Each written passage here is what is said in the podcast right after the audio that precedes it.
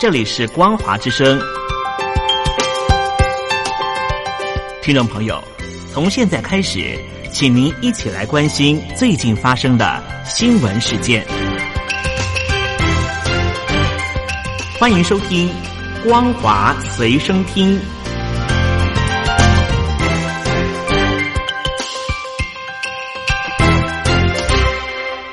大陆听众朋友您好，欢迎您收听这节光华随身听，我是东山林。印度和中国最近在边界爆发了暴力冲突，造成多人死伤，双边都相互指责是对方蓄意挑起冲突的。但是有卫星照片显示，中国近日在冲突地加勒万河谷动作频频，带了一些机械设备，开辟进入喜马拉雅山区的路径。从卫星的照片看得出来，是中国在山谷要建立道路，或是可能在河上要筑坝。虽然印度和中国都有车辆，但是中方的车辆较多，印度则有三十到四十辆，中国方面则是有一百辆。中印边界爆发了军事冲突，而两国的紧张情绪也持续了紧绷，造成了双方的矛盾再度激化。最近有印度的民间和企业反中情绪高涨，持续倡议要抵制中货。印度和中国的官兵日前在两国的边界发生了暴力冲突，双方虽然都没有动用到枪支，但是冲突中造成了二十名的印度军人和官员死亡。但是中方不愿意透露确切的共军死伤的人数，而这一次的冲突也是一九六七年中印边界发生冲突以来最大规模的军事伤亡事件。印度的网友纷纷是在网络上面呼吁，这就是我们公民能力所及的义务。要记住，每次购买中国产品，就是在资助中国的共军拿炮火对准印度人。这一次的冲突，双方都没有用枪炮，但是中国方面是如何来对付印度的军人呢？外界传出解放军使用的武器是刺铁丝缠绕棍棒。印度的国防分析师。退役的少校阿贾依旧表示说：“这是非常野蛮的行为。而什么叫做刺铁丝缠绕棍棒呢？就是所谓的狼牙棒。而一般认为，中国对于印度方面占有军事上面的优势。但是最近，哈佛甘乃迪政府学院的贝弗研究中心以及华府智库新美国安全中心的研究都显示。”印度在高海拔环境拥有优势，这一次的边界冲突，中国方面不见得能够得到什么好处。如果以双方的大型的军事建设来比较的话，首先是核武，印度和中国都是核武国家，中国有三百二十枚核弹头，印度则有一百五十枚，双方都维持着飞弹、轰炸机、潜艇三个系统，并且都表示说不会首先使用。接的是空中武力的对峙，印度有两百七十架战机和六十八架的地面攻击机。新德里在中国边界也建立了空军基地，可以支援空军作战。相对之下，中国在这个区域只有一百五十七架的战机和少量的地面攻击机，并且有八个空军基地，但是多数都是民用机场。印度方面有幻象两千和苏凯三十的全天候多用途的战机，具有质量上面的优势。加上印度为了抵御解放军的袭击，更重视基础建设。在中国方面，在当地至少有四座基地容易遭到直接的攻击。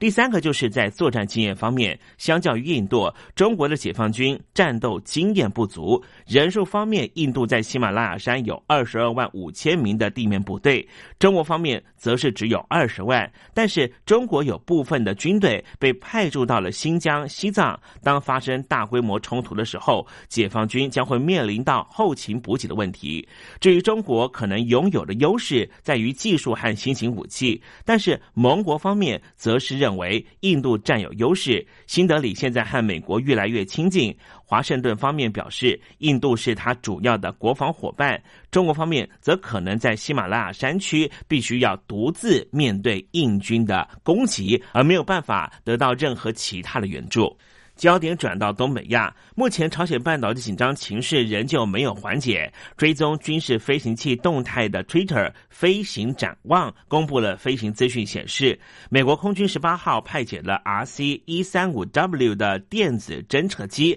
在南韩的首都首尔以及京畿道等首都的上空飞行。而这一款的美国电子侦察机的主力，可以收集地面的遥测设施在导弹发射前发出的电磁波，并且分析弹头的轨迹。而前天，美国的海军的白羊座电子侦察机和驻韩美军的护栏战术电子侦察机，也在首尔的首都圈上空飞行，对北韩进行最严格的监视和侦察任务。分析认为，北韩在十六号、十七号先后炸毁了位在开城的两韩联络办公室，意图要撕毁二零一八年签署的九月平壤共同宣言。美军接连派遣的电侦机到了朝鲜半岛上空，就是为了要加强对于北韩当局的监控和侦查。来关心美国的情况，美国总统特朗普将会在周末的时候举行他第一场连任的造势大会。他向媒体透露，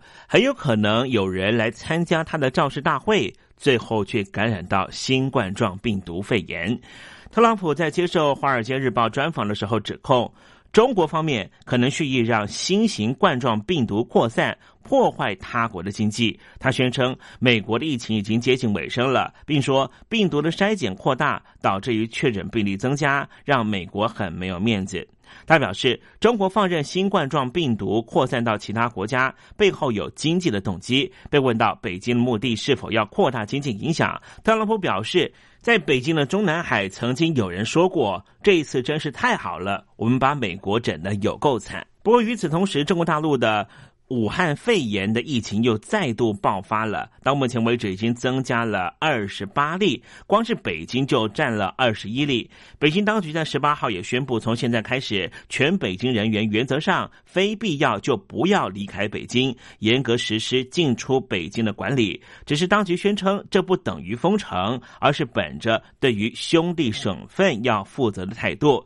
与此同时，我们也看到的是，接近北京的天津市十七号也出现了一起本土病例，使得天津市沦为北京这一波疫情向外扩散的第五个省市。而这一名在天津发病的本土病例，他是在希尔顿全球酒店集团旗下的天津康莱德酒店的西厨房担任工作的二十二岁的男性员工，目前还没有查出感染的源头，也不确定是否和北京有关。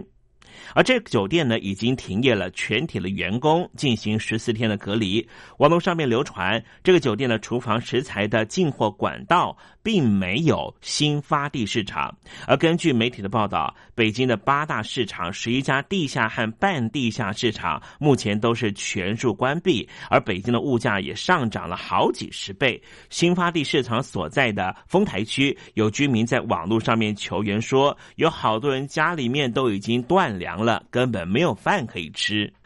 中共中央政治局委员、中央外事工作委员会办公室的主任杨洁篪求见美国国务卿庞皮欧，因此双方就在夏威夷会面，双边会谈进行了建设性的谈话。杨洁篪在会中表明，中方对于香港、台湾和新疆等问题丝毫不让的立场，美方则强调美国的重要利益，并要求中国在武汉肺炎疫情上面必须透明和分享相关的资讯。而就在杨洁篪和美国的国务卿。庞皮欧进行会谈的时候，美国的贸易代表莱希尔在告诉国会的听证会上面说，美国和中国的经济脱钩其实是不可行的选项。但是，美国总统特朗普不认同他的发言，他强调和中国全面切断关系，目前仍旧是他的政策选项之一。现在最后来关心比较轻松的消息啊，我们的小哥费玉清在去年十一月唱完了告别演唱会，正式封麦，为他五十年的演艺生涯画下句点，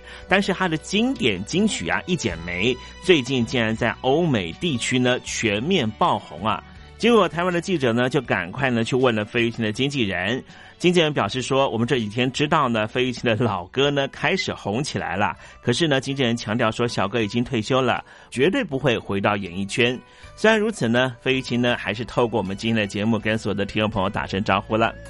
海峡两岸的朋友，我是费玉清，邀请您收听东山林的节目。以上新闻由东山林编辑播报，感谢您的收听。雪花飘飘，北风萧萧，天地一片苍茫。